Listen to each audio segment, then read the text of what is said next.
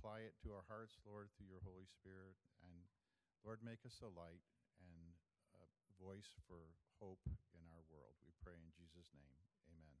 Amen. Amen. So Paul begins, or the author begins here by that word therefore, meaning that which he has just spoken of, that which is found in the 11th chapter of the book of Hebrews. All these examples of faith that God gives to us in Hebrews chapter 11. Therefore, since we have this cloud, this cloud of witnesses that surround us, let's first of all stop and, and think about that for just a moment. The cloud. What does that mean? Well, it means that we're surrounded. It means, as the text says, we are surrounded by this cloud, meaning there are a lot of witnesses. Meaning, God didn't raise up for us in that 11th chapter one, maybe two examples of people of faith. But He gave us many examples of faith. He took us through that Old Testament at intertestamentary time. He takes us through John the Baptist in that passage. Laying before us, here are examples of faith, and time cannot tell you of all that I could give, says the author.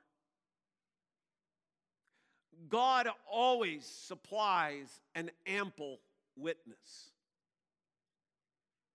God never shortchanges. God, God never provides an unacceptable amount of witness. That which God supplies is always a cloud. It's the picture of that which envelops, that which covers, that which, no matter where you look, you would have seen witnesses. There they are. It's like a cloud in which you are totally surrounded. You look around it, there it all is. Perhaps some of you have experienced dense fog where you were driving and all of a sudden you, you're, you're in the midst of this fog and it's like, I got to slow down. I, I, don't, I don't know where I am anymore. And you stop, and no matter where you look, there's this dense fog. We are surrounded by this cloud of witnesses who continue to speak and to breathe out of their lives through God's word. We are surrounded. His word surrounds us. These witnesses surround us. His Son surrounds us. There's no doubt that as he, he is coming to this section that we're thinking back to Hebrews chapter 1.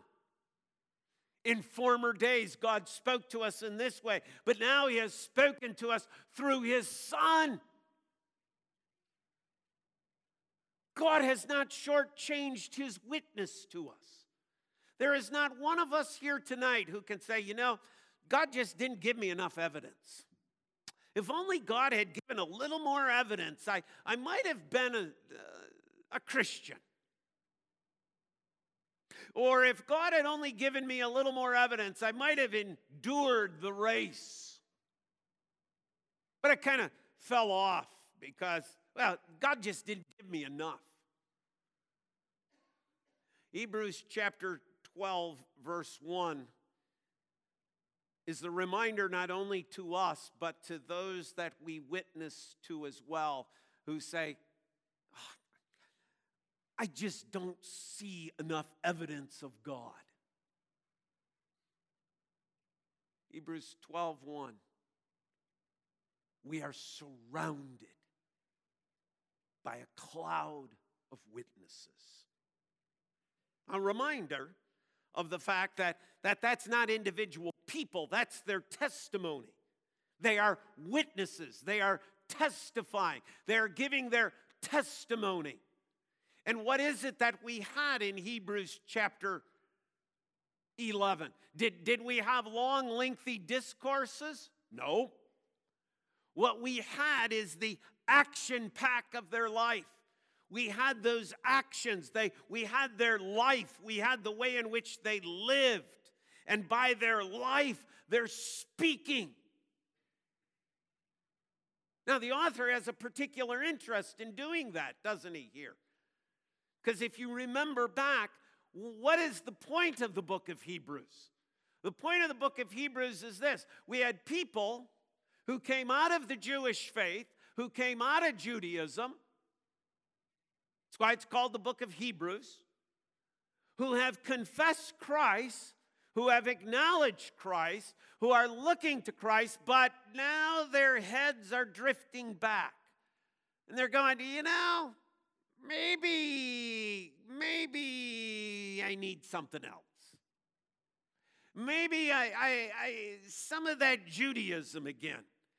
Some of those festivals, some of those feasts, some of those washings, some of those Levitical rules and laws, some of that I, I need to get back into. Maybe we, we need an altar again back at the temple. Maybe we need sacrifices again. Maybe, maybe I should go back to that again. And he's writing the book of Hebrews in order to come to these folks and say, wait a minute. God has supplied you with a cloud of witness. Listen to their testimony. These people out of that Old Testament context were putting their hope and promises not in the things that were shadows, but they were looking to the reality of Christ. You too, you too, listen to their testimony. Listen to their lives. Hold to the truth. Keep to the truth. The cloud. Secondly, as we go through this passage, therefore, since we are surrounded by so great a cloud of witnesses, what are we to do? Because they exist, because they are there, because of God's testimony, let us what? Let us lay aside every weight and sin which clings so closely. Second point the weight. Imagine running a race, running a marathon with a hundred pounds of cement tied to your legs. Imagine the high jumper. Right?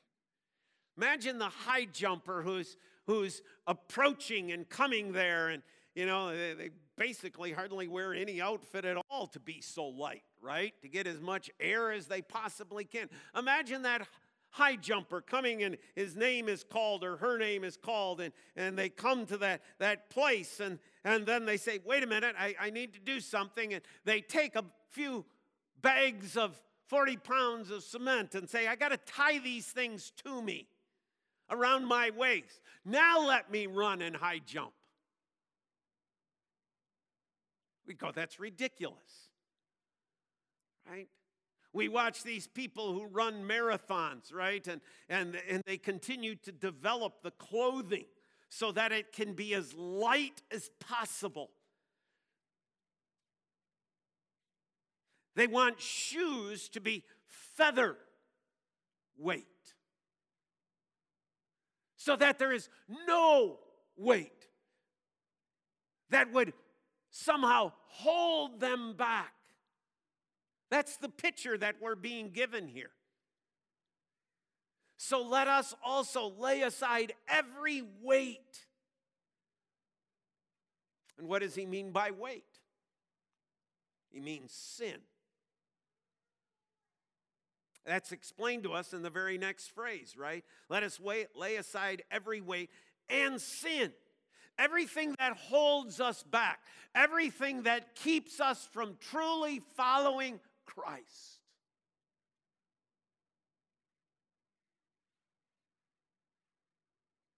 We could say, and every sin which clings so closely. You know, there are some sins that it seem to cling closer than others. There's some sins that, that become really, really close to us. Turn with me, for example, to Luke chapter 21. Luke chapter 21.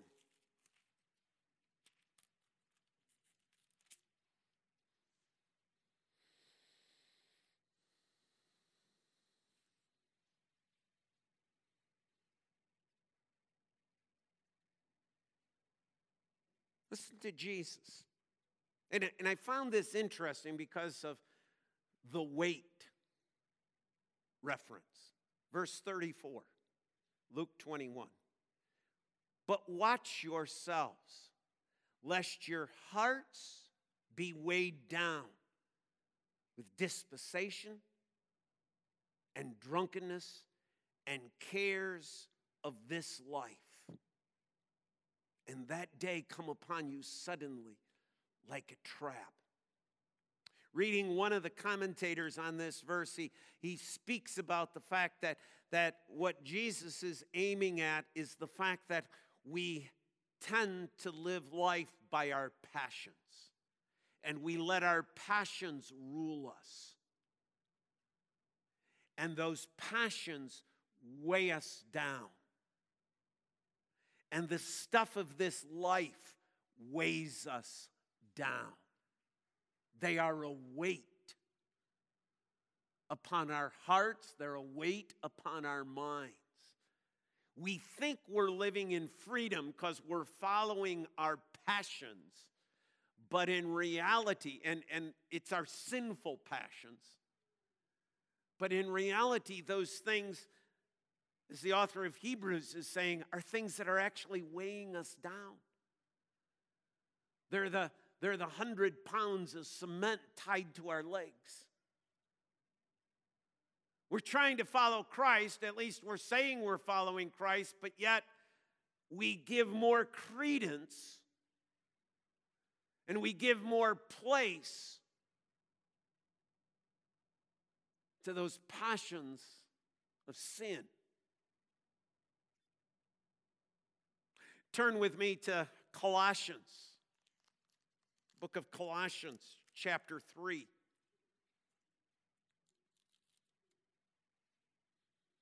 When Paul is explaining to the Colossians what it is to live the new life. Verse 5, Colossians 3 5. Put to death, therefore, what is earthly in you sexual immorality, impurity, passion, evil desire, and covetousness, which is idolatry. On account of these, the wrath of God is coming, and these too you once walked when you were living in them. But now you must put them all away anger, wrath, malice, slander, and obscene talk from your mouth. Do not lie to one another, seeing that you have put off the old self with its practices and put on the new self, which is being renewed in knowledge after the image of its creator. Don't let sin weigh you down. These are things to get rid of, these are things to put off.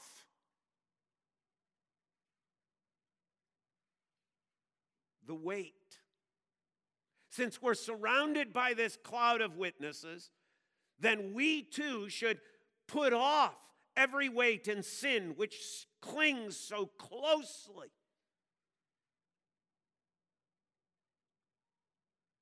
We have to lay it aside. We have to take it off because it entangles. It entangles us when we're trying to run.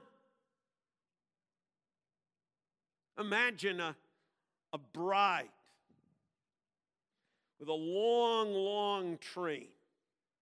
I've conducted enough weddings that, that, that part, of, part of my prayer as the wedding is conducted, okay, is, is I, I always offer just a little brief prayer. Don't let her trip.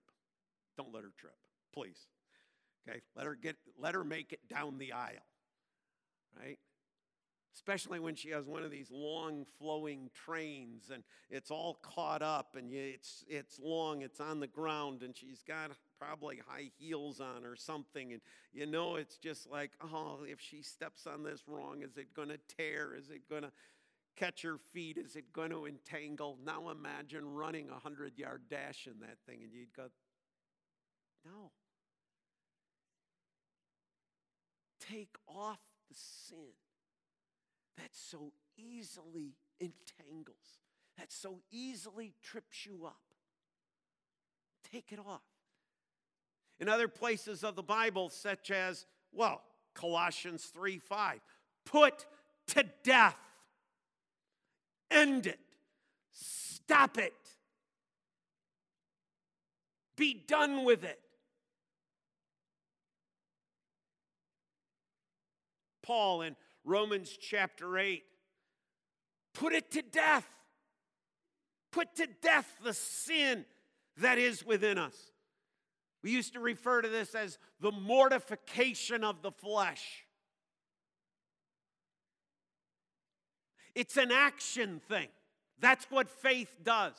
Faith is action, and faith action is to take off the sin that so closely clings to us in life. It is a willingness to say, I am done with it, I am over with it.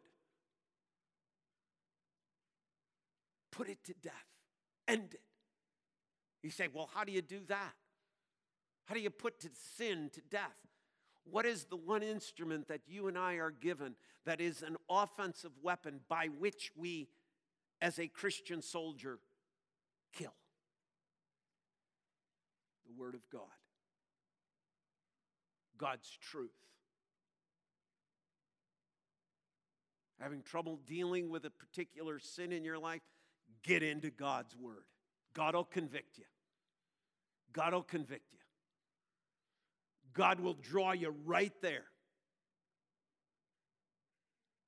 And that sword of the Word of God will pierce your heart. Help you to see the horrificness of the sin that you're involved in. So much so, you will turn from it.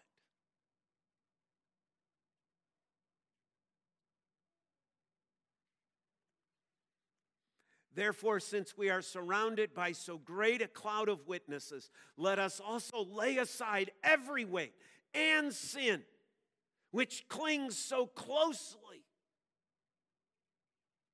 and let us run the race. Third point the race. Let us run the race with endurance. Another way of stating that is to run the race with perseverance. This morning in our Sunday school class, I, I had never even really noticed this particular verse before when Paul is speaking to the um, Ephesian elders. He says to them, it's uh, Ephesians 20, verse 24. But I do not account my life of any value, nor as precious to myself, if only I may finish my course and the ministry that I receive from the Lord Jesus to testify to the gospel of the grace of God. He's not at the end of life, he's in the middle of life. He's in the middle of a journey. And he's saying to these, these men, these elders at Ephesus, I just want to finish my course. I just want to finish the race. I just want to run with endurance. I just want to persevere. Now, having heard Paul say that, as it were, in the middle of the race, my goal is to finish the race, to run with endurance that race. It gives a different perspective then on turning to 2 Timothy 4 7. So go forward excuse me, go yeah, from Acts, go forward to that passage in 2 Timothy chapter 4, verse 7. Here is one of the last books that Paul writes. He is at the end of life now. He is at the end of the journey. Listen to what he says now. See, Acts 20, oh, that I can finish the course. 2 Timothy 4 7, I have fought the good fight. I have finished the race. I have kept the faith. Oh, what a blessing that is. To run with endurance the race, to not quit, to not turn aside, but to continue to run the race. Let me ask you a question, and, and I'll just use, Uh, you might say they're canned situations. Yes, they are, but it's the way my mind works, okay? So let me just ask you a question.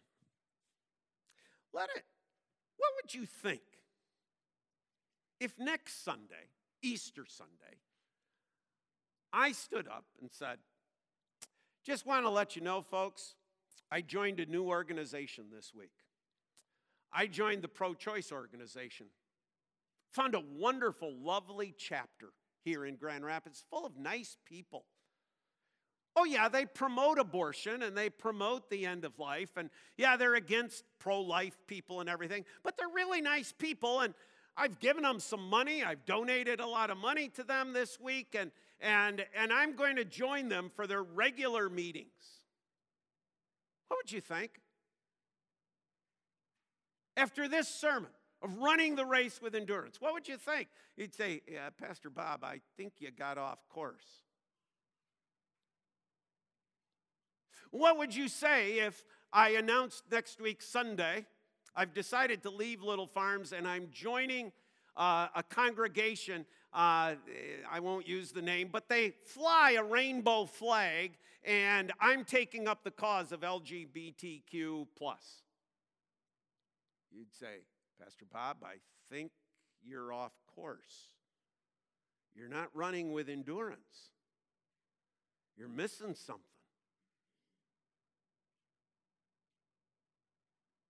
What if, after all these years and all the sermons about creation, I said to you next Sunday,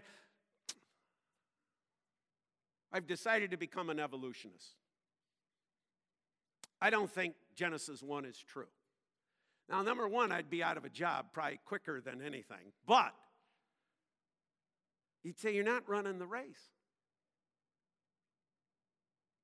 Yeah, but there's nice people in these organizations but you're not running the race.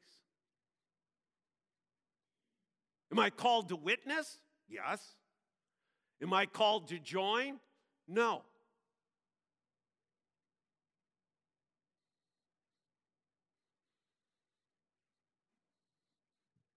That's not running the race. That's not running with endurance. Because you see, the text goes on to say, to run with endurance the race that is set before us. That's not, I get to run my race, you get to run your race. We all get to run our own little race. No, there is a race that is set before us. There is a course that is laid out right here. This is the course. And this is the course that I have to run. This is the course that you have to run. I don't get to decide to branch off if I'm running the marathon at mile 24 and go my own race. I don't get to decide where those markings are. I have to run the race that God sets before me in His Word, by His truth. This is the race that God gives me. This isn't an individual thing. Well, Pastor Bob, you can run your race, I'm going to run mine. Well, if you're running a race that's your own, you're headed in the wrong direction. Because the race that you and are to be running is the race that God lays before us in the Word. And we are to endure in that. Not just give it a good 20 years, not just give it a good 30 years, not just give it a good 40 or 50. We are to give it until we can say with the Apostle Paul, I have run the race. I have finished it. And at our dying breath, we should be those who are striving to run the race that God has laid out before us. And we run it with endurance. We don't run it with ease. We don't run it with comfort. We don't run it with make what makes us feel good. We run the race that God sets before us. And we endure that race. As hard, as difficult as that may be and we don't compromise God's truth. We don't turn from God's truth. We hold to the truth of God. And how do we do that? Let us run with endurance the race that is set before us, looking to Jesus. looking to the Word, looking to the one who is supreme, looking to Christ, looking to Him. To fix our eyes upon Jesus.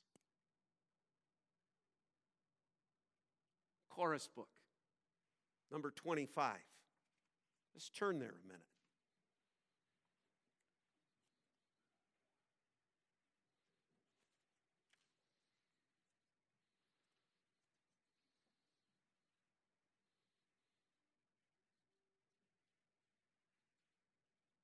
Let's sing it.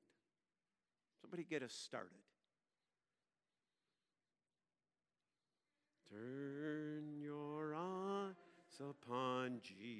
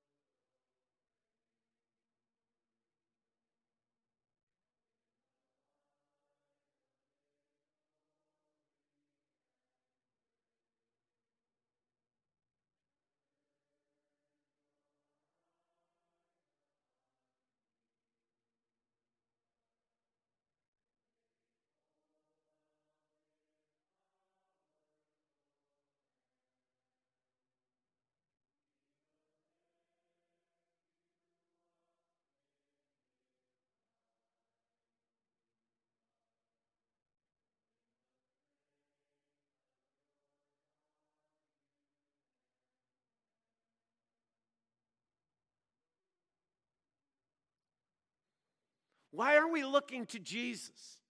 Because he is the founder and perfecter of our faith. Because he ran his race. He ran the course that was set before him, who, for the joy that was set before him, endured the cross. Let us run the race that is set before us. Why? Because we're looking to Jesus. We're looking to Jesus who ran the race. Think of what that means this week. Think of the suffering. Think of the pain. Think of the fact he ran that race.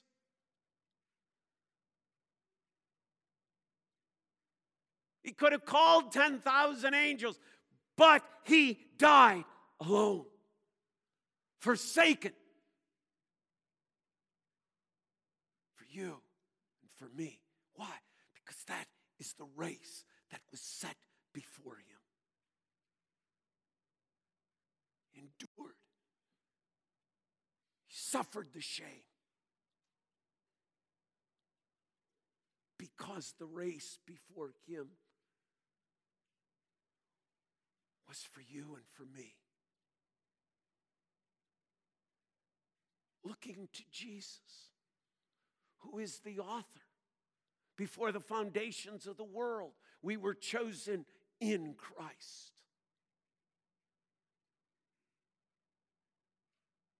And He is the perfecter of our faith, He is the completer, He is the finisher.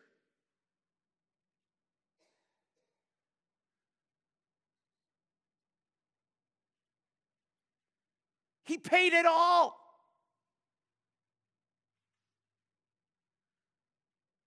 And if you confess with your mouth and you believe in your heart, you shall be saved. Well, I don't know. I really don't have that assurance. I really don't have that hope. He is the perfecter. He is not your heart, not your soul, not your mind. We don't perfect our faith, He does. Oh, what a spit in the face of Christ to say, well, I just don't have that assurance. Of course, I have that assurance. But that assurance is not because of me, it's because He authored my salvation. He has perfected my salvation. He paid it all. And because He paid it all, it is all to Him that I owe. All to Him. He used to be my first love. All to Him.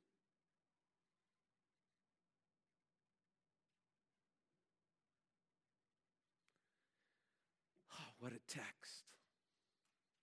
What a text. All that Christ has done for you and I. Therefore, let's get rid of this sin that is so easily entangling. And let us run the race that is set before us, knowing who is the author and perfecter of our faith, knowing who is our Alpha and Omega, knowing who is the beginning and end it's the supreme one, Jesus Christ. It is no wonder that that became the theme of this book. It is no wonder that that, that just keeps coming out. Oh, the supremacy of Christ. The supremacy of his love for you and for me.